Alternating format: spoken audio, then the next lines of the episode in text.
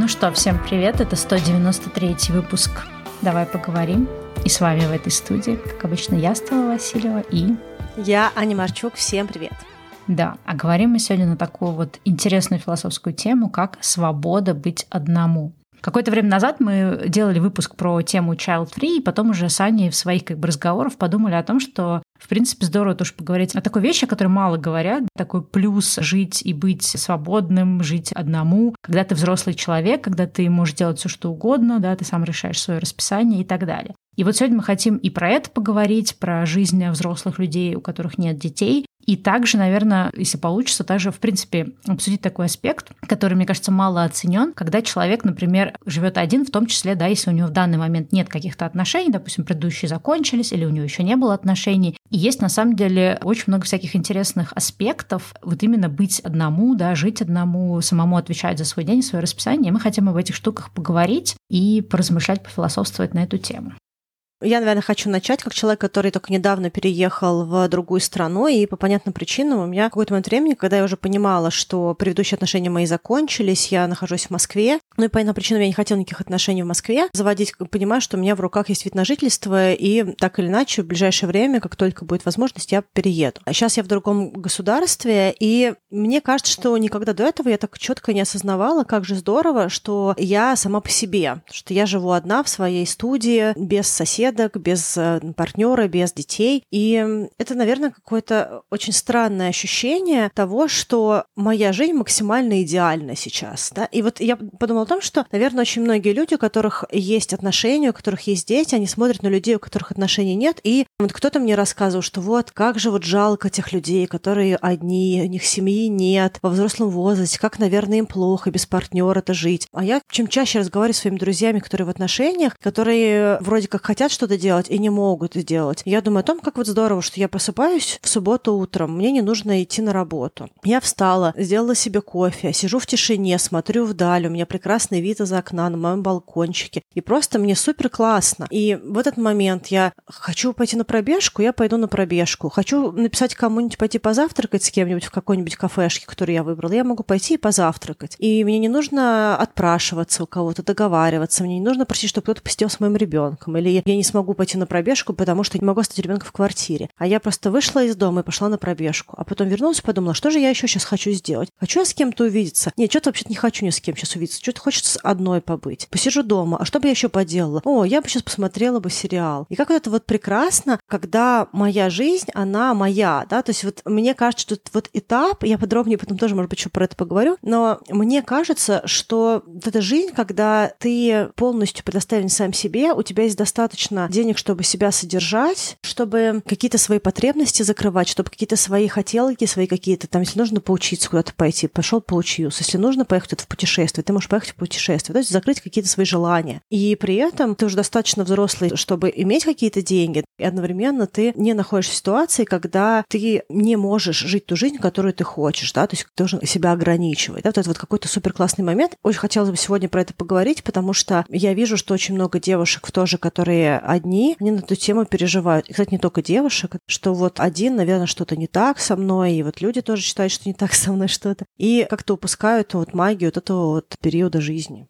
Да, тема сегодня выпуска, мы, в общем-то, не, не пытаемся кого-то там убедить, пропагандировать, не заводить детей, там, или не, не заводить семью, да, скорее хотим поговорить о том, что есть, на самом деле, очень много, ну, в каком-то смысле плюсов, да, в те периоды жизни, когда ты еще не завел семью или там не завел отношения, но ты уже там самостоятельный, ты уже не живешь родителями, ты от них сепарировался финансово, физически и прочее, прочее. И часто это время, оно как-то не воспринимается как то, что это классное время для большого количества разных плюсиков, и оно скорее воспринимается как как некое такое пространство пустоты, которое нужно срочно закрыть. То есть если мы говорим про отношения, очень многие люди, они стараются быстрее и быстрее найти какие-то новые отношения, быть одиноким, это воспринимается как что-то такое плохое. Если там у тебя нет детей, и вы, например, молодая семья, то как бы вас все тюкают, что давайте уже быстрее, быстрее, куда вы там время-то теряете. Как будто бы, знаешь, никто не думает о том, что это время, когда у тебя еще не появилась семья или еще не появились дети, на самом деле очень классное время, и ты его сможешь оценить, скорее всего, только потом, когда оно уже пропадет. И что в каком-то смысле не надо никуда торопиться. И если, например, так уж получилось, что у вас в данный момент, например, нету отношений, или вы там не в паре, или, например, вот у нас да, был выпуск про отношения на расстоянии. Это тоже оборотная сторона вот этих отношений на расстоянии, да, не страдать и переживать, что, о боже, там мой партнер где-то там далеко, и мы не можем быть вместе, а посмотреть на это время как некий такой период, когда ты максимально предоставлен сам себе, ты контролируешь свой день, свое время, чем ты можешь заниматься. И если ты сможешь в этот момент кайфануть от этого, да, вместо того, чтобы страдать от того, что, боже, я один, и никто, и ничто, значит, не закрывает эту мою пустоту, то как бы у тебя трансформируется отношение к этому. Я помню, как в свое время, это было тоже очень давно, то есть я уже была достаточно взрослая, мне кажется, мне было типа там 30 чем-то лет, у меня не было никаких отношений, я, естественно, как и многие люди, очень сильно по этому поводу страдала, мне казалось, что мне нужно срочно найти какие-то отношения, чтобы, значит, заполнить эту пустоту и так далее и тому подобное. И в какой-то момент я поняла, что я так сильно бегу от этого одиночества, что, с одной стороны, неизвестно, когда у меня будут эти отношения, как вообще все сложится, а я как будто бы живу жизнь завтрашним днем, что вот когда вот у меня будут эти отношения, когда эта пустота заполнится, как будто бы моя жизнь тогда будет полноценна, а сейчас какая-то ерунда, временный период, транзитный и все такое. Но потом я как-то проанализировала, по крайней мере, свою жизнь и поняла, что, например, на тот момент я чаще была не в отношениях, чем в отношениях. И я прям помню, что у меня было какое-то такое прозрение на тему того, что надо научиться наслаждаться вот этим состоянием, когда ты взрослый человек, который в данный момент находится один, живет один самостоятельно, и попробовать кайфануть от этого момента, потому что, ну, отношения когда-нибудь рано или поздно, может быть, поздно, может быть, рано, они все равно случатся. Но вот этого периода, когда ты сам себе предоставлен, у тебя уже может не быть, и нужно от него кайфовать и пользоваться им, пока он есть. И я тогда вот именно как-то начала прям активно подмечать все вот эти плюсы, вот то, что там Аня рассказывала, да, что есть очень много вещей, которых не будет, когда ты будешь не один. И, например, если говорить про отношения, да, ну, то есть поскольку я никогда не планировала заводить детей, то есть в этом смысле какой-то такой параллель, наверное, ну, могу провести, но не так активно я про это думала. Но вот про отношения тогда, помню, тогда очень сильно как-то прям призадумалась, что находясь в отношениях, я так или иначе все равно растворялась в этих отношениях. Все равно ты не всегда ешь то, что ты хочешь есть. Все равно ты не всегда ходишь туда или встаешь не тогда, или делаешь не то. То есть все равно какие-то есть подстройки, да, где вы друг по другу подстраиваетесь. И, ну, в разных отношениях бывает по-разному. Бывают такие отношения, где ты прям полностью, ну, по крайней мере, раньше у меня был такой опыт, когда я полностью растворялась в другом человеке, и только там спустя много лет я понимала, что, боже мой, а где там вообще была Стелла в этих отношениях? И очень много всего такого, что может произойти. А пока ты один, ты можешь как раз как-то, не знаю, больше обратить внимание на себя, на то, что ты хочешь, на какие-то штуки, которые у тебя есть, интересы, саморазвитие. То есть это время, оно не пустота, оно на самом деле пространство для того, чтобы ты много чем заниматься, чем ты потом ты не сможешь, возможно, заниматься в той мере или в том количестве.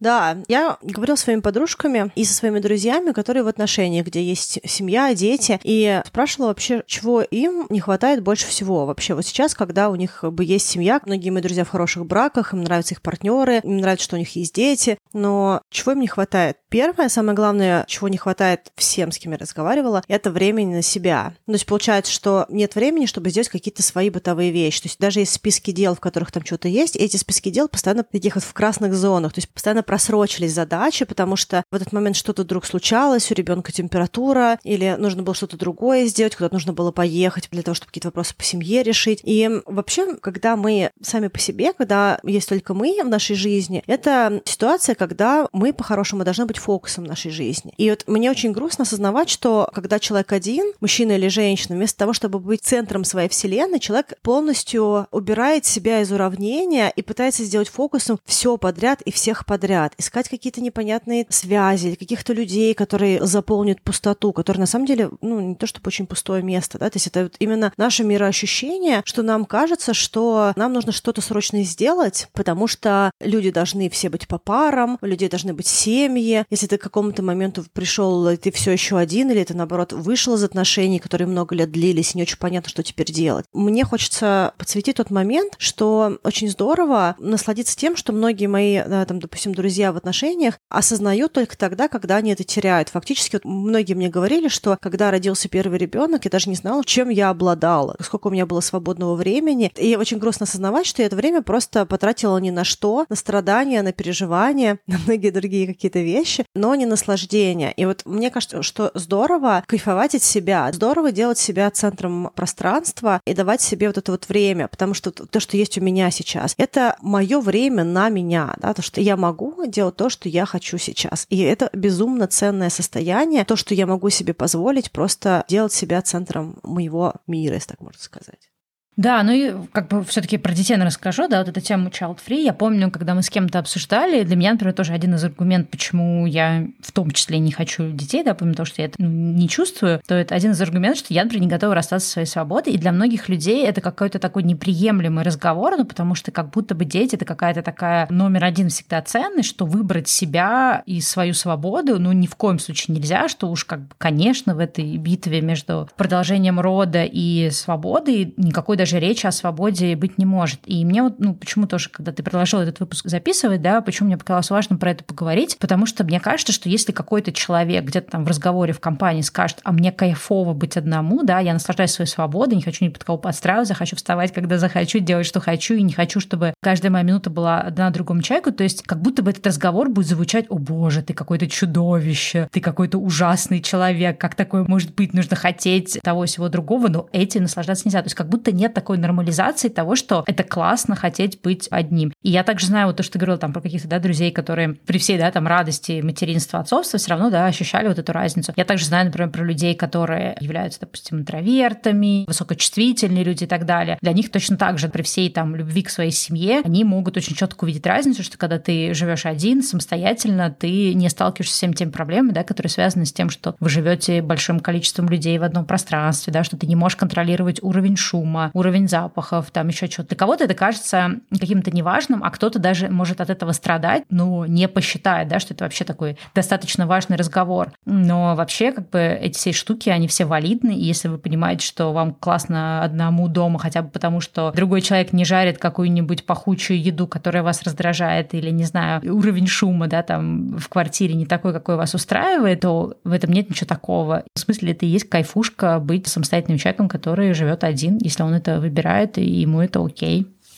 Знаешь, я еще говорила с некоторыми ребятами, они говорят о том, что у них очень сильная проблема, связанная с температурой в пространстве. Что один человек любит, чтобы все было потеплее и постоянно натапливает квартиру. Ну или, допустим, в России квартира натапливается автоматически, но другой человек все время открывает форточки, допустим, а другой ходит за ними и все время их закрывает. И потому что одному нравится, когда проветриваемое пространство и прохлада, а другому хочется в мальчике в шортиках ходить, и чтобы было прям тепло. Ну или вообще, чтобы просто в пространстве было тепло. И когда ты с другим человеком живешь в квартире, квартире, у тебя нет роскоши подобрать под себя температуру. Кажется, это такая банальная история, но температуры могут очень сильно не совпадать у людей в отношениях. И это не то, что мы с тобой несовместимы, потому что ты любишь проветривать квартиру. Ну, то есть ты просто как-то должен найти какой-то баланс в этом, что достаточно сложно. Для меня часто это история про уровни громкости. Я, допустим, знаю, что я очень не люблю, когда музыка громкая. Даже вот когда мы с друзьями ездим на машине куда-то в какие-то поездки, я тот зануда, который все время говорит, пожалуйста, можно потише эту музыку включить? Включить. Я реагирую на чрезмерные звуки, допустим. Поэтому даже когда приезжаю там, к родителям, а телевизор работает на достаточно громкости, высокой, на всем пространстве, мне просто хочется ходить и везде его выключать. Я понимаю, что я не могу это делать, потому что это не мой дом, да, то есть это дом родителей, это их пространство, они его заполняют звуками, запахами, чем угодно, как они себе считают. Что я могу, это только спросить, окей ли, не окей, это выключить или сделать потише. Но для меня, допустим, тема с громкостью такая. И люди, которые не в отношениях, они, мне кажется, очень сильно идеализируют, что будет дальше, когда будут будут отношения. И мне кажется, что часто это очень сильно расходится с тем, как потом на самом деле выглядят отношения. Да? Потому что когда человек мечтает, когда вот человек один, ему кажется, что вот я сейчас буду в отношениях, у меня будет такой партнер, мы будем с ним все время делать вместе, вот такой вот like-minded person, такой человек, с которым мы одинаково думаем, мы будем вместе путешествовать, мы будем все время болтать, мы будем все время там сидеть, смотреть одни фильмы, сериалы, готовить. А по факту получается немножечко не так. По факту получается, что вы не смотрите одни и те же фильмы и сериалы, и постоянно кто-то должен идти на компромиссы, кто-то должен с тобой смотреть детские детские там девчачьи фильмы ненавистные, а ты с кем-то потом должен смотреть какой-то там боевик бессмысленный, в котором нет ни сюжета, ничего. Вот, ну или там наоборот, да, там кто-то любит боевики, девочки, а там парни любят какой-нибудь супер, э, там какую-нибудь чувствительную, глубокую там драму. Все думаешь, боже мой, неужели нам не хватает действительно драмы, чтобы все это смотреть сейчас? Ну вот, и получается, что сложно откалибровать, что смотреть, и как бы нужно все равно тут и там где-то подстраиваться. Или там, допустим, 80 раз смотреть Frozen. Ну, просто есть какие-то вещи, которые дети моих друзей смотрят по кругу. Допустим, вот Frozen про Анну и там вторую сестру, я забыла, Эльза, по-моему. Вот. Или там, допустим, Гарри Поттера, при том, что многие из нас тоже любят Гарри Поттер, но одно дело любить Гарри Поттера, а другое дело смотреть одну конкретную серию Гарри Поттера 80 раз. И какие-то такие вот моменты. И вот этот вот кайф от того, что ты просто приходишь, думаешь, какой ты хочешь посмотреть сериал, выбираешь уровень громкости этого сериала, как ты хочешь сидеть, кто займет самое удачное место в пространстве, где самый классный вид, допустим, там на диване, привет, Шелдон Купер. Или там, допустим, я люблю периодически, когда я смотрю с кем-то, я люблю разговаривать. То есть я вот ни с того ни с сего вдруг начинаю как бы говорить. Но я также знаю, что часть моих бойфрендов, когда я начинала с ними разговаривать во время просмотра фильма, они просто в безумные были ярости и всячески мне показывали, что мы смотрим фильм. И как бы многие такие вещи, когда ты на самом деле просто можешь делать что-то вот в кайф. Я, к примеру, еще люблю то, что называется binge-watching, да, то есть я смотрю сериалы, не серии, я смотрю сериалы, когда какой-то эпизод вышел, а я просто включаю, и вообще бывает такой момент, что я смотрю весь сезон или несколько серий в один день, и вот роскошь того, что ты просто можешь зависнуть в выходной день, просматривая какой-то сериал в нужной тебе позе, с нужной едой, на нужное тебе время, и ты никому ничего не обязан. Не вставать, не идти мыть посуду, не идти никому готовить, не перемещаться в другое пространство, не прерывать фильм на самом интересном месте, потому что именно сейчас нужно поиграть вместе. И это просто супер прикольно. То есть у человека, который живет один, есть такой большой пласт привычек, который иногда, мне кажется, даже очень сложно устранять, когда появляется партнер. И очень здорово, что гормоны переключают нас на момент влюбленности и построения отношений, потому что мне кажется, что если бы этого этапа не было бы, договориться о чем-то было бы просто невозможно. И уйти из этого прекрасного мира того, что ты просто смотришь сериал себе в удовольствие, а потом идешь пить кофе в 10 вечера с кем-нибудь, а потом еще до 4 утра досматриваешь то, что не досмотрел раньше, это, ну, как бы что-то, что можно себе позволить только тогда, когда твоя жизнь принадлежит только тебе в широком смысле этого слова, и ты можешь просто кайфовать от того, как ты свои дни планируешь. Мне кажется, если наш сказать, выкинуть из контекста, если люди послушают такие, почему они промотируют, какие у них сложности в отношениях, почему они промотируют одиночество. Мы вот именно хотели, да, подчеркнуть, что есть такое количество, на самом деле, плюсов. И я помню, как-то мы разговаривали с одной подругой, и она сейчас не в отношениях, и она там что-то ей рассказывает, такая, блин, это так классно быть в отношениях, вот мне там не хватает того-то и того, ты так тебе завидую, у тебя есть это, это, это. А я подумала о том, что на самом деле, ну, при том, что она абсолютно права, действительно, какие-то бытовые вещи и по жизни проще быть в отношениях, например, в ковид, проще было быть в отношениях, чем не в отношениях, да, потому что когда ты сидишь в квартире на карантине примерно года два, то, конечно, здорово быть не одному. С другой стороны, ну, как-то так получается, что люди очень сильно переоценивают отношения и очень сильно всегда негативно оценивают одиночество, при том, что в тот же самый ковид, да, ровно так же, как было, например, комфортно быть в отношениях, да, потому что ты хотя бы не один дома, точно так же для тех людей, кому, например, нужно было работать из дома, а еще у них были дети, вряд ли в этот момент они очень сильно радовались того, что они не одни дома. И вот получается, что на самом деле, как бы мы не говорим о том, что вот это хорошо, вот это плохо, да, мы говорим, что при, и при том, и при том раскладе есть и плюсы, и минусы, но почему-то люди склонны видеть плюсы, когда есть отношения, и меньше думать про них, да, там, в предвкушении этих отношений или в поиске. А когда думать про одиночество, тоже видеть только негативные вещи, хотя есть очень много, на самом деле, таких вот положительных моментов. То есть раньше я не думала, что я так скажу, но сейчас я иногда скучаю по моментам, когда я была одна, потому что есть, на самом деле, действительно куча вещей, которые ты не можешь, то есть ты можешь их чуть-чуть приблизить с помощью какого-то компромисса, мы можем о чем-то договариваться, мы можем, там, да, условно говоря, в наших отношениях, да, у нас нет такого, что мы все время, там, я с Тамарой ходим пары обязательно, да, то есть я могу куда-то поехать, по идее, одна, там, с кем-то встретиться, или встречаться там с какими-то друзьями, мне не обязательно все время таскать, да, с собой свою вторую половину, при этом мы довольно-таки много все-таки времени проводим вдвоем, но при этом, как бы, все равно вот есть что-то такое, когда ты один, и ты действительно абсолютно сам себе предоставлен. Да, еще хотела поговорить по поводу эмоций в отношениях. То есть, когда ты вот один, у тебя есть право испытывать свои эмоции. И, в общем и целом, может быть, так не очень хорошо говорить, потому что здорово быть экологичным в коммуникации, там, ненасильственное общение, все дела. Но когда ты, допустим, живешь один, это как какая-то твоя зона для того, чтобы восстановиться. То есть, ты приходишь домой, и ты можешь создать так свое пространство, чтобы ты свои эти эмоции отрулил. Нужно выдохнуть, выдохнул. Дополнительно полежать, поспать, прижал, поспал. Когда мы в отношениях, здорово, если есть какой-то партнер, которым можно все это проговорить, но вообще это чаще всего достаточно сложная материя. И при том, что с партнерами часто можно многие вещи обсудить, и какие-то вещи там, может быть, тоже успокаивают и решают, но также партнер является источником дополнительной бесячки. Если ты, допустим, где-то в пространстве, в мире с кем-то там поругался, кого-то сорвался, на кого ты не должен был сорваться, как бы опять-таки привет выпуска смещенной агрессии, то когда ты пришел домой, ты не находишься в пространстве, где тебя меньше будет вещей бесить, а ты как бы будешь еще дополнительно срываться на партнера партнера, и партнер как бы человек, который так или иначе получает гораздо больше неприятных нас, чем другие люди в этой вселенной, а мы, соответственно, получаем неприятных наших партнеров периодически, потому что мы их видим без купюры, и в какое-то время, когда отношения уже развиваются, человек уже тебя особо не танцует, а ты тоже не танцуешь, вы как-то уже друг друга принимаете, ну, то есть как бы это я говорю про то, что я очень надеюсь, что наш выпуск не будет выглядеть как выпуск, почему не нужно быть в отношениях, потому что, в общем и целом, я люблю быть в отношениях, но я также поняла, что я очень люблю то, что у меня сейчас есть возможность быть одной и как-то свое пространство э, иметь для себя и свои эмоции тоже выражать так, как я хочу дома. То есть, что дом для меня стал местом сейчас, когда я просто прихожу, и это абсолютное расслабление. Вот. И здорово, когда у нас есть возможность просто побыть наедине с самими собой. Еще одна вещь, которую люди в отношениях получают очень-очень редко, это вообще возможность побыть наедине с самим собой, побыть в тишине, да, как бы неизвестно куда закрыться. Именно в тот момент, когда ты до этого хочешь. Действительно, может прозвучать наш выпуск странно, но надеюсь, что те, кто давно нас слушает, они как бы поймут, почему мы решили поднять тему, чтобы каждый немножко на это порефлексировал. Если, например, вы сейчас, да, не находитесь в отношениях или не находитесь там, где вы бы хотели быть, чтобы у вас был какой-то способ увидеть в том числе и какую-то положительную сторону этого и воспользоваться, да, этим моментом, чтобы кайфануть.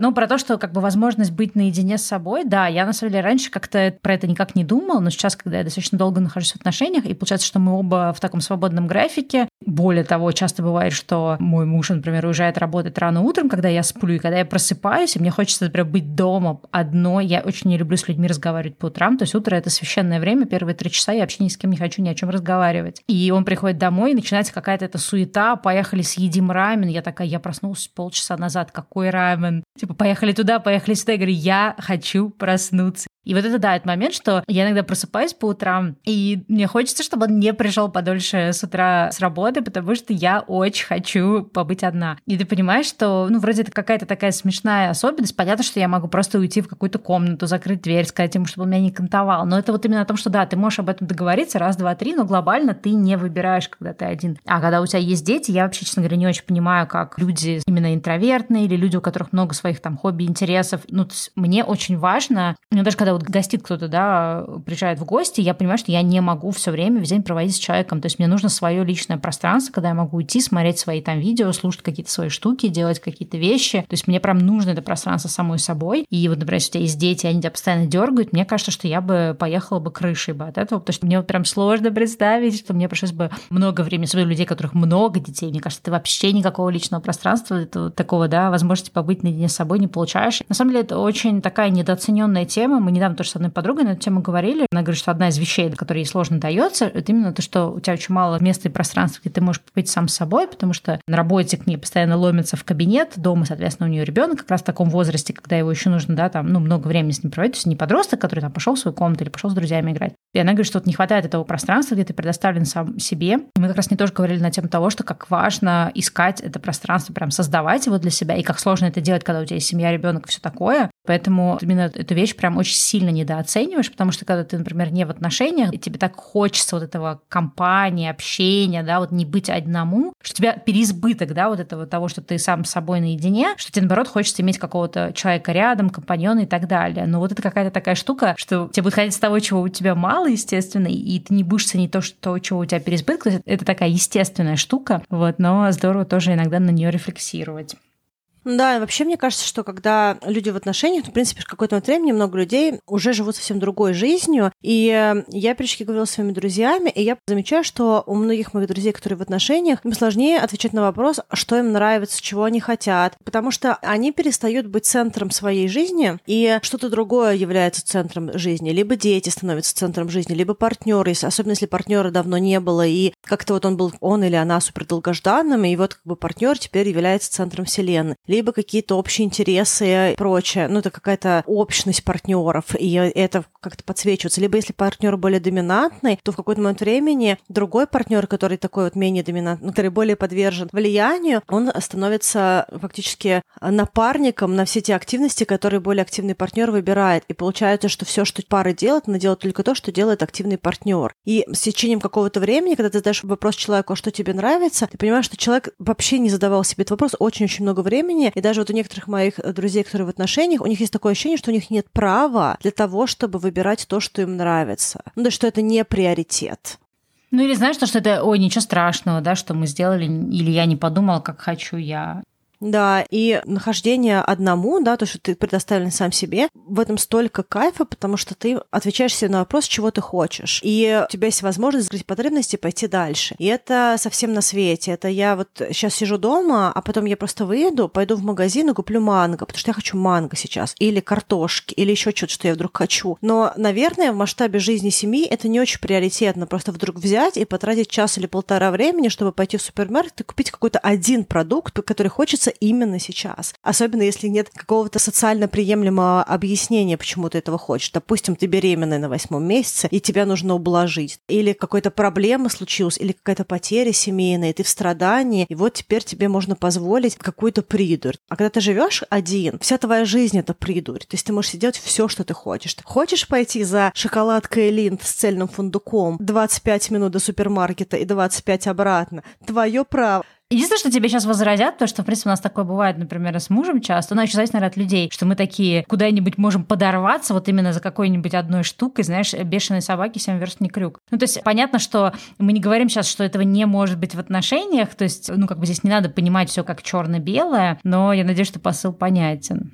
Еще один пункт, который тоже хочется отразить, это финансовый пункт. Я сейчас говорю про тех людей, которые зарабатывают свои деньги, да, потому что как бы если цель в отношениях в том, чтобы была какая-то финансовая поддержка или какой-то такой вот очень традиционный формат, где там, к примеру, мужчина зарабатывает, а женщина хранитель очага, то там другой ну или когда люди, например, целенаправленно понимают, что там зарабатывая вдвоем хорошую зарплату, да, мы можем сильно улучшить свой уровень жизни.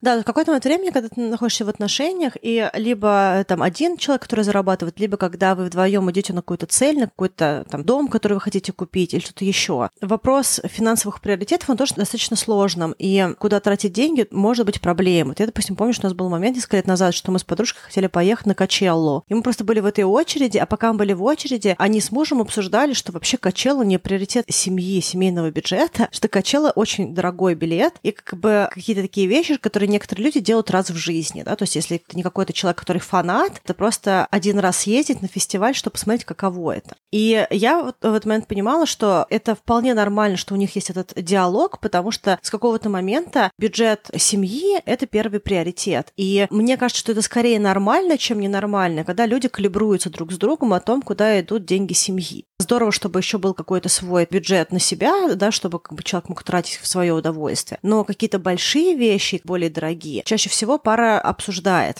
Когда ты предоставлен сам себе, ты сам приоритизируешь, что в моменте для тебя важно. И если у тебя все окей с финансовой грамотностью, если тебе с деньгами комфортно со своими, то очень здорово, когда ты свои деньги тратишь туда, куда тебе приоритетно. На большие и маленькие вещи, на глупые покупки, на умные покупки, на какую-то прекрасную радость или на какую-то фигню, на поездку или на какую-то шмотку, или на что-то еще. И вот иногда, мне кажется, даже у части людей у них нет радости от зарабатывания денег, потому что они понимают, что они эти деньги не конвертируют в наслаждение себя. И я понимаю, что в моменте сейчас для меня вот как бы это тоже прикольный да, слушай, это классный пункт, кстати, да, мне кажется, многие вообще про это не думают, потому что могу сказать точно, что да, когда ты в отношениях, тебе нужно калиброваться, кто на что хочет тратить, даже если у вас раздельный бюджет, и все равно есть какие-то элементы трения, ну, то есть вот, допустим, вот у нас в семье, у меня муж андербайер, да, то есть человек, который не очень любит что-то покупать, он такой естественный минималист, я бы даже сказала, до какого-то неадекватного аскетизма иногда доходит, и ему очень сложно понять потребности других людей. И иногда, при том, что мы, ну, вроде как очень уважаем там личные границы пространства друг друга, ну, иногда я могу испытывать какие-то трения, да, когда мне что-то надо купить, я покупаю за свои деньги, то есть проблем никаких нет, но все равно у тебя есть второй человек, который может в этот момент как-то прокомментировать, что а вообще-то вот мы там собирались то-то, то-то, а ты вот на такую-то ерунду там 200 долларов потратила. И это все равно какая-то вещь, которая будет происходить, какие бы у вас не были договоренности, да, в отношениях. То есть это может не обязательно быть поводом скандала, я не могу сказать, что у нас какие-то прям скандалы из-за денег, но все равно эти штуки есть. Все равно, когда ты один, и, как ты сказал, да, если человек там финансово грамотный, он сам решает. Вот я сейчас захотела, как-то там потратилась, как-то шиканула, что-то такое сделала, но я себе отдаю отчет, как это вписывается в мой бюджет, я понимаю, зачем я это сделала, и я ни перед кем не должна за это отчитываться. А в отношениях часто, ну, бывает даже не то, что там ты должен отчитываться. Мы не говорим про те отношения, где там кто-то один руководит бюджетом и считает, что только он может это делать. А мы говорим про какие-то более-менее здоровые отношения, но все равно есть какой-то такой момент, что иногда что-то как-то неудобно. Если мы приезжаем в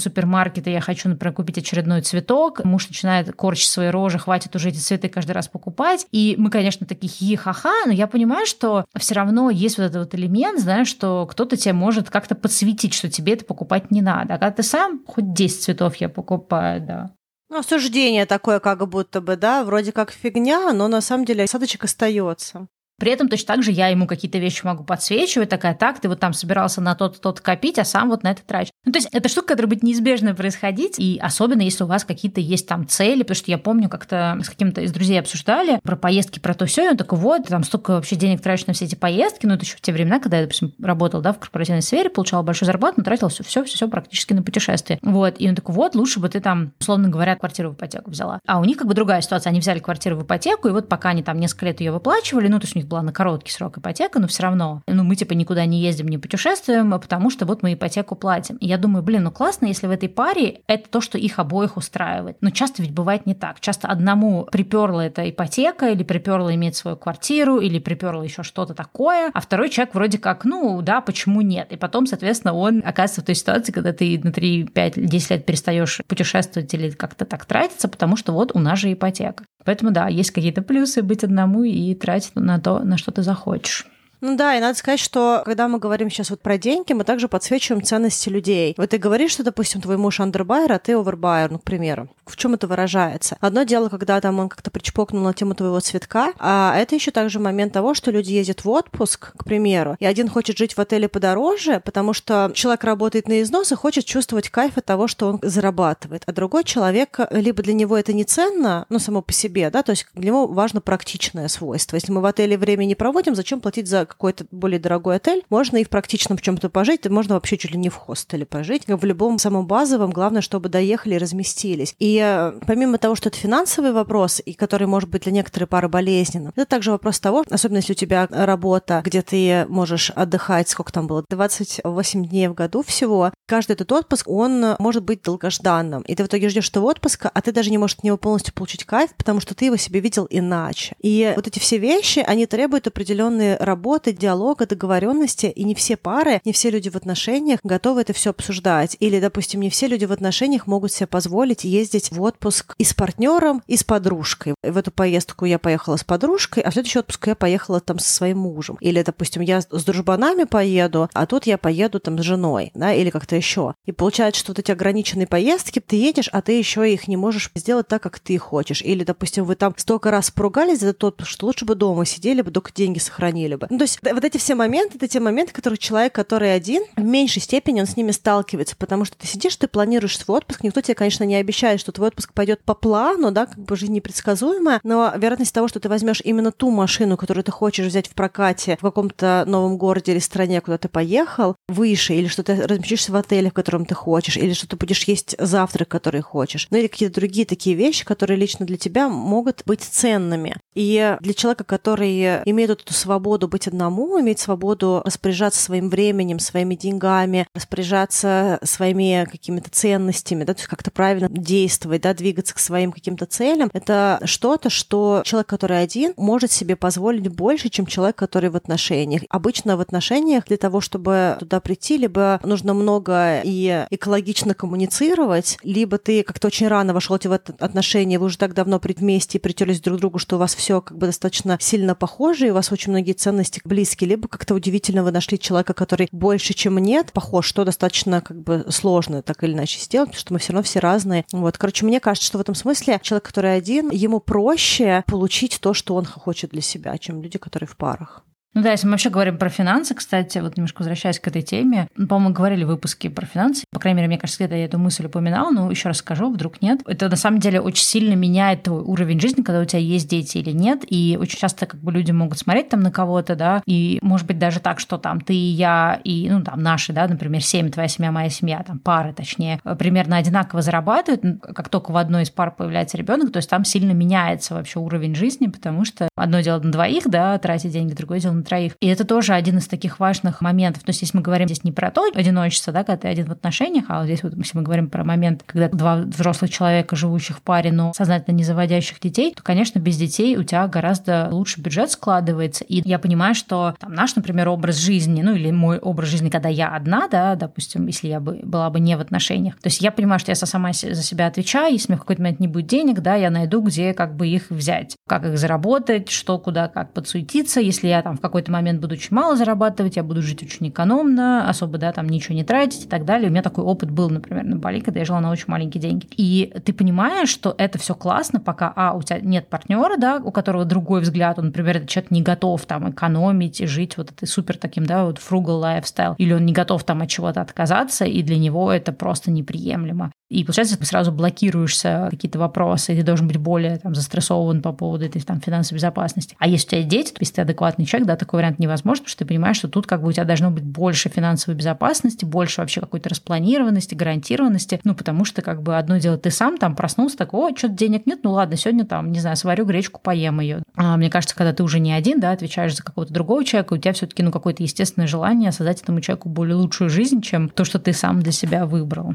Ну и это еще и чувство безопасности. Это же не только всегда про то, что ты сегодня ешь гречку, да, это еще про то, что, не дай бог, что-то случится, это и медицина, и все. Мы за себя гораздо проще отвечаем. Ну и вообще, мне кажется, психологически это ощущение того, что ты отвечаешь только за себя, особенно если в данный момент родители зарабатывают все еще, ты понимаешь, что они самостоятельные, и нет иждивенцев других каких-то. Это такой вот какой-то золотой момент, когда ты можешь просто жить в свое удовольствие и экспериментировать со всем, что ты хочешь, да. И вообще, когда ты один, у тебя гораздо больше пространства для эксперимента вариантов. Взял, сорвался, пожил в другой стране. Взял, поехал, пожил в какой-нибудь квартире с 15 людьми из разных стран, в доме в каком-то. Часто вот какие-то есть такие вот дома. Ну, даже на Бали, мне кажется, были такие дома, когда вот вы снимаете клевый особняк, и там вот несколько человек одновременно живет, и как-то вместе и готовят, и завтракают. Ну, то есть вот такой формат, когда вот у тебя есть какие-то люди, с которыми тебе интересно. Вот, в общем, и все вот эти вот эксперименты, даже если не говорить про какие-то такие экстремальные форматы, да, что ты тут ты живешь там бомжуешь, а тут ты живешь там еще как-то, или ты живешь тут с 15 людьми, а тут там еще как-то. А даже вот просто в банальном смысле. Я приехала, сняла один Airbnb, потом переехала своими вещами, меня друзья перевели другой Airbnb. Потом я приехала, пожила несколько месяцев в одной квартире, потом выехала куда-то там с девочкой снимала жилье, потом я приехала в постоянную историю. Допустим, если в этом формате еще были бы дети, то это все было бы очень сложной миграцией. Когда ты один, гораздо проще эти вещи, как ты любишь говорить, сдюжить. То есть как-то потянуть. И вот эта роскошь того, что ты отвечаешь за себя, и ты экспериментируешь, и ты пробуешь, и ты тут пожил в этом районе, тут пожил в этом районе, тут посмотрел на море, тут посмотрел на океан, тут еще что-то. Это какие-то вещи, которые ты можешь себе позволить в определенный коридор жизненного цикла своего. Когда у тебя уже есть возможность финансовая что-то для себя решать, у тебя все еще нет иждивенцев, когда тебе нужно поддерживать во многом финансово родителей или как-то разруливать какие-то, может быть, медицинские ситуации с родителями, которые могут быть достаточно психологически заряжены. И нет детей, и ты просто можешь ни под кого не подстраиваясь, просто делать то, что тебе кажется в этот момент интересным.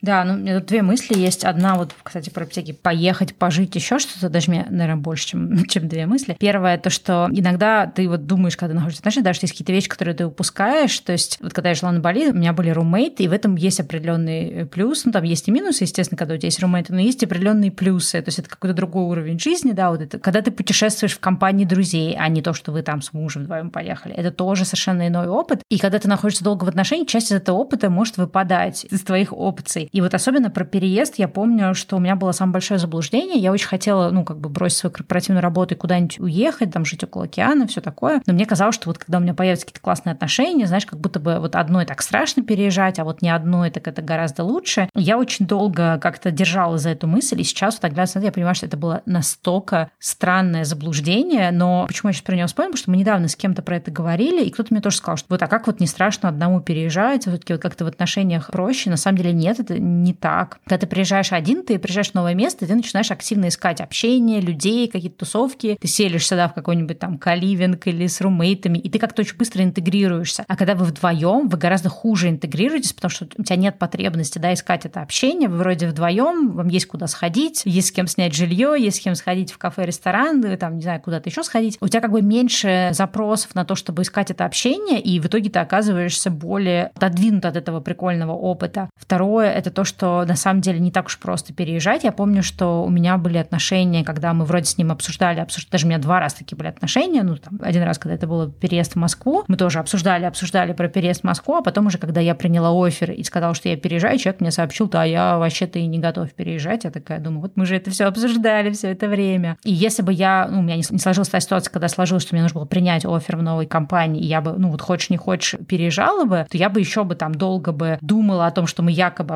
обсуждаем переезд в Москву, оказалось, что человек просто на эту тему разговаривает, но реальных планов у него нет. И вторая у меня была история, когда уже я как раз хотела уволиться, я все значит искала такие отношения, в которые человек тоже будет свободен, и мы вот вместе поедем куда-нибудь там на Бали или еще куда-то. И я помню, что тоже много было сложностей, и я не могла найти такого человека, который был готов со мной переехать, а даже если кто-то вроде был готов, но на самом деле не готов. И я прям помню, что я очень долго откладывала тоже какие-то мысли об этом переезде, именно потому что было непонятно, хочет, не хочет партнер. И сейчас я понимаю, что нет, наоборот, как раз то время, когда ты один, когда у тебя еще нет отношений, это то время, когда нужно совершать все вот эти вот перемены, смены профессий, освоение новых каких-то там дисциплин, профессиональных навыков, новых каких-то тем, не знаю, там, смены чего-то там имиджа, смены места жительства, какие-то новые опыты, потому что это то время, ну, когда ты реально не отягощен. Кажется, что вдвоем это делать веселее, но больше шанс, что когда вы будете вдвоем, вы ничего этого не сделаете, к сожалению. Еще такой момент, вот ты начала говорить по поводу отношений переезда. Вообще, по-хорошему, это какая-то отдельная, очень большая тема. Но то, что я замечаю, что отношения переезда это вообще очень сложная для пары история, даже если мы не говорим про детей здесь, как дополнительный элемент. Я замечаю здесь, в Канаде, что много пар, которые много лет были вместе, они переехали вместе и разошлись. И это достаточно частый случай, потому что когда люди переезжают, у них проходит процесс самоидентификации. То есть ты, получается, должен себя осознать узнать в новом месте. Кто ты теперь здесь, какая ты ячейка общества, чего ты хочешь в этой новой стране, зачем ты вообще сюда переехал. Не говоря уже про то, что бывает переезжики в паре, что переезжать хотел только один человек, а второй был в лучшем случае не против. Получается, что человек приезжает в новую страну или в новый город и думает, а какого черта я вообще сюда поперся? Да, особенно если там он что-то терял, там, он, она. И вот эти все несоответствия и опять-таки смещенная агрессия, потому что тебе кажется, что человек, с которым ты переехал, он виновник того, что у тебя сейчас что-то здесь не складывается, там не находится работа, не получается получается говорить на языке. Очень много моментов, которые реально тяжело складываются, когда ты в паре переезжаешь, и это тоже отдельно очень большая работа, и не у всех получается эту работу проделать и куда-то прийти ну, результативно именно вместе. Но это достаточно сложный момент, и мне, конечно, все равно кажется, что есть плюшки там и там, и переезжать вместе тоже есть разные плюшки, потому что ты не настолько одинок. То есть, когда ты теряешь весь свой основной круг, ты хотя бы кого-то имеешь рядом, кто из твоего круга, да, кто физически. Так у тебя все равно на телефоне, благодаря там WhatsApp, Telegram и прочее есть возможность общаться, да, как голосом, с видео, но потрогать человека, какого-то там близкого, ты не можешь, да, и фактически ты приезжаешь с кем-то вместе, как будто какая-то хотя бы физическая часть твоего мира, она тоже с тобой. То есть если там и там плюшки, то есть это не про то, что круче быть одному, чем в отношениях, да, это про то, что когда ты в отношениях, у тебя один есть уровень вещей, которые тебе улучшают жизнь, и есть какой-то кусок, который тебе ухудшает жизнь или осложняет, или не, не позволяет тебе какие-то получать опыт какой-то, какие-то впечатления. И когда ты один, есть целый пласт вещей, которые ты можешь получать в кайф. И некоторые эти вещи ты можешь получить в кайф только пока ты один. Даже вот дурацкая история, что ты сидишь с подружками на кухне, времени 2 часа ночи. И объяснить своему партнеру, почему ты все еще в 2 часа ночи где-то, и так... Каждый день? Точнее, каждую пятницу, точнее. Ну, к примеру, да, и так вот какое-то количество дней, допустим, пришло лето, и вы там в одной группе друзей посидели, в другой группе друзей, где-то есть такие группы друзей, где и парни, и девчонки, а есть какие-то группы друзей, где только парни или где только девчонки, и пойди объясни, если ты парень, что ты на самом деле никуда не пошел там телочек выгуливать, а ты на самом деле с друзьями сидишь, там, не знаю, что-то смотришь, допустим, вместе, или пьешь пиво, или там что-то еще, или там, не знаю, поехал на какую-то спортивную активность, у вас есть какая-то своя история, что вы делаете вместе, допустим, да, а там у девчонок своя, и есть какие-то тусовки, куда не совсем к месту приводить своего партнера, допустим, если вы девочками решили по душам поговорить про что-то там, и даже если если тусовка, где и парни, и девчонки, периодически бывает, что другой человек в отношениях, он не особо любит тусовки. И ты понимаешь, что ты вроде как можешь уболтать своего партнера пойти на тусовку, к примеру, раз в месяц или раз в два, в три месяца. Но каждые выходные или каждую пятницу другой человек не готов тратить свое время, то есть свое личное время на то, чтобы идти на твою тусовку твоих друзей. И даже если это ваши общие друзья, да? Ну, в общем, есть куча вот этих вот нюансов, когда что-то проще, что-то сложнее. И многие вещи не так просто просто получать, когда у тебя есть какой-то другой человек, под кого тебе тоже нужно калиброваться. А мне все равно кажется, что когда люди в отношениях, здорово друг про друга калиброваться, просто сказать, а мне пофигу на тебя, я буду делать то, что хочу, тоже не совсем адекватное поведение в паре. То есть, ну, как бы все равно так или иначе, учитывать чувства и потребности, эмоции другого человека важно. Когда ты один, количество сложностей, которые тебе нужно вывозить, чтобы эти отношения продолжались, так о чем-то договориться и сорганизовать, чтобы при этом не потерять отношения, да, то есть как бы чтобы договориться, это отдельный труд, большая работа, это большая инвестиция энергии, эмоций, частенько это инвестиция также времени, иногда денег и явно психологического определенного нашего запаса. Поэтому люди, которые одни, они в какой-то степени получают вот этот весь ресурс на себя, на то, чтобы получать удовольствие от себя, от своей жизни, знакомиться с новыми людьми, получать разный опыт и обычный опыт, и, может быть, какой-то романтический опыт, как-то знакомиться с разными людьми, как-то что-то для себя тоже понимать. Возможность учиться тоже, тратить время на обучение — это огромный пласт, который достаточно сложно делать, когда у тебя есть семья. Я вижу, что многие мои друзья это тоже делают, но они это делают за счет времени на то, чтобы вообще отдыхать и фактически остатки своего времени на себя, чтобы просто хотя бы сколько-то времени побыть наедине с собой, как бы человек выбирает учиться да, в это время, что иногда работает, но иногда это также просто очень сильно загружает психику. В общем, короче, мне очень хочется, чтобы этот выпуск правильно был услышан. Цель этого выпуска сказать тем людям, которые не в отношениях, что это очень классное время для того, чтобы жить свою жизнь в удовольствие, не страдать по поводу того, что отношений нет или что-то нужно срочно предпринимать, иначе там уже все по лавочкам, а ты один сидишь в тоске. И также вторая цель этого выпуска — сказать тем людям, у которых есть отношения, что люди, у которых нет отношений, это не какие-то люди, которым грустно, плохо, которые какие-то не такие, боги или какие-то неудачники. Да, это какая-то часть жизни, которую, ну, к сожалению или к счастью, люди, у которых есть отношения, больше жить не могут в полной мере. Даже забавным образом получается, что кто-то мне рассказывал, как забавный цикл, что ты отпрашивался у родителей, теперь ты отпрашиваешься у мужа или у жены, и как будто бы ты выросла, ничего не поменялось. Как-то, да, и какие-то, в каких-то вещах тебе приходится что-то у кого-то снова отпрашивать. В общем, здорово иметь возможность на себя, здорово кайфовать от себя, и если вы сейчас без отношений, посмотрите на себя, возможно, может быть, вам хочется как-то какие-то свои ощущения, самоощущения пересобрать и посмотреть на свою жизнь иначе и кайфануть от того, насколько у вас всего хорошего, и что вы на самом деле получаете, и вы даже не представляете, что вы сейчас имеете, да, и когда это все закончится, нельзя будет сказать, ой, я передумала, пожалуйста, можно мне просто заберите моего ребенка, мужа всех заберите, я пойду снова с подружками каждое утро ходить кофе пить в классных кофейнях. Да, мне кажется, еще вот важно тоже про эту тему говорить, потому что помимо того, что да, люди очень торопятся быстрее войти в отношения, да, не быть одному одной, но точно так же люди ужасно боятся расставания, и многие какие-то решения, да, люди остаются в парах или в каких-то таких семьях отношениях, где им не очень хорошо, но вот это вот ощущение того, что ты будешь какой-то ущербный, какой-то неполноценный из-за того, что ты один, пугает людей настолько, что они не готовы быть вне отношений, да, то есть какие угодно, только не вне отношений. Понятно, что это тоже обществом часто подогревает, развиваются какие-то вот эти истории, хотя на самом деле мир очень сильно поменялся, и большинство людей вполне самостоятельно могут жить. Растить детей, конечно, немножко сложно, да, если ты одинокая мать или реже одинокий отец, но если, например, у вас детей нет, то лучше быть не в отношениях, чем в каких-то странных отношениях. Даже, знаешь, не то, что там, ну, это не обязательно только про плохие отношения, но я часто, например, думаю там про наши отношения там, с моим, например, партнером, да, мы очень давно вместе, для меня это довольно-таки удивительно, что мы так долго вместе, то есть в следующем году будет, по-моему, 10 лет. Для меня это как-то очень странно, потому что я никогда в жизни не было отношений отношений больше, чем там год до этого. И я иногда думаю о том, что ну, в любом случае может что-то такое быть, что, может быть, мы расстанемся, или наши отношения закончатся, или мы пойдем разными путями. И как-то вначале мне эта мысль пугала, потому что мне казалось, что, боже, ну вот я наконец-то встретила человека, который такой вот единомышленник, и я поняла, что мне не нравится, что меня пугает мысль, даже какая-то потенциальная мысль, а что будет, если, ну, тем более отношения по-разному, да, прекращаются, иногда какие-то штуки плохие происходят, и вот эта вот невыносимость думать, а что будет,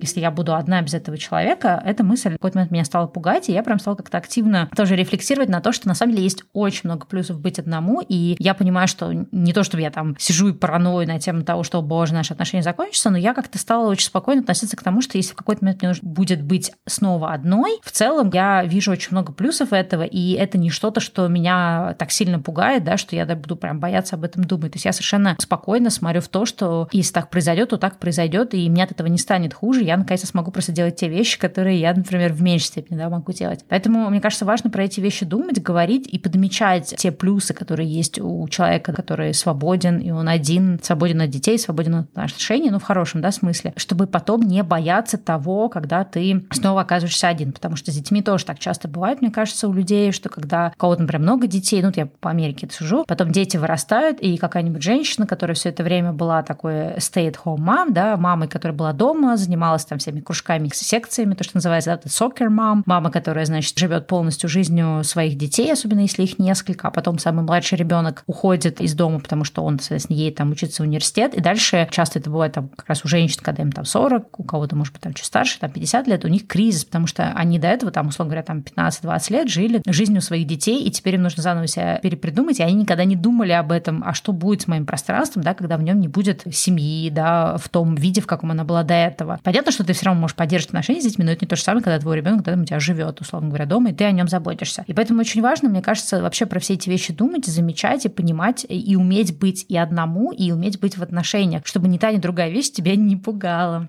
Знаешь, ты сейчас про это говорила, я подумала о еще нескольких вещах. Во-первых, о том, что у меня есть подружки, которые особо никогда не жили одни вообще. То есть они жили с родителями, а потом вошли в отношения с одним бойфрендом, с другим. И вот, допустим, у меня есть некоторые подруги, которые там развелись в последние там несколько лет, и они говорят, что я вообще не хочу с никаких отношений, потому что я понимаю, что я вообще себя не знаю. Я вообще не знаю, что я хочу, я никогда не жила одна, и мне просто хочется побыть одной. И вот мне кажется, что тоже здорово понять, что сейчас есть время для того, чтобы чтобы выстроить отношения с самим собой и вообще познакомиться с собой и узнать, кто ты, что ты, что тебе действительно важно. Ну, как ответить себе на вот эти вот вопросы тоже как бы по поводу того, чего тебе самому интересно. Потому что когда будет другой человек, от которого нужно калиброваться, будет это сложнее делать. Ну и плюс, мне кажется, что здорово, когда люди в отношения входят с каким-то ресурсом, то есть когда можно войти в отношения и чем-то обмениваться в этих отношениях. И есть, мне нравилось, когда моих бойфрендов тоже был свой круг интересов, им что-то хотелось сделать, и я понимала, что когда я в этих отношениях отношениях я что-то узнаю. Там, от кого-то я узнавала больше про компьютер, от кого-то я узнавала больше про какие-то виды спорта. То есть какие-то вещи, которые никогда не были частью моей жизни, а из-за того, что это часть их жизни, я понимала, что вот какие-то вещи для меня стали новыми, они стали для меня понятными, как-то интереснее. Или там какие-то активности. Вот у меня есть там свой какой-то круг активности. Я понимаю, что вот я начинаю с кем-то встречаться, и у другого человека другой набор активностей, и как-то моя жизнь сразу немножко дифференцируется. Ну, в общем, мне кажется, что здорово, когда люди в отношения приходят тоже не просто я вот голодный и одинокий, пожалуйста, возьмите меня, потому что я не хочу быть одним, потому что общество мне говорит, что пора бы мне тоже какую-то семью какую-то заводить. А когда ты входишь в отношения с ресурсом, да, что у тебя что-то есть, и этот ресурс, он как-то взаимообменный, да, что вы можете обмениваться какими-то своими интересами, увлечениями, там, мыслями, то есть какая-то вот такая, мне кажется, наполненность, тоже как-то очень здорово.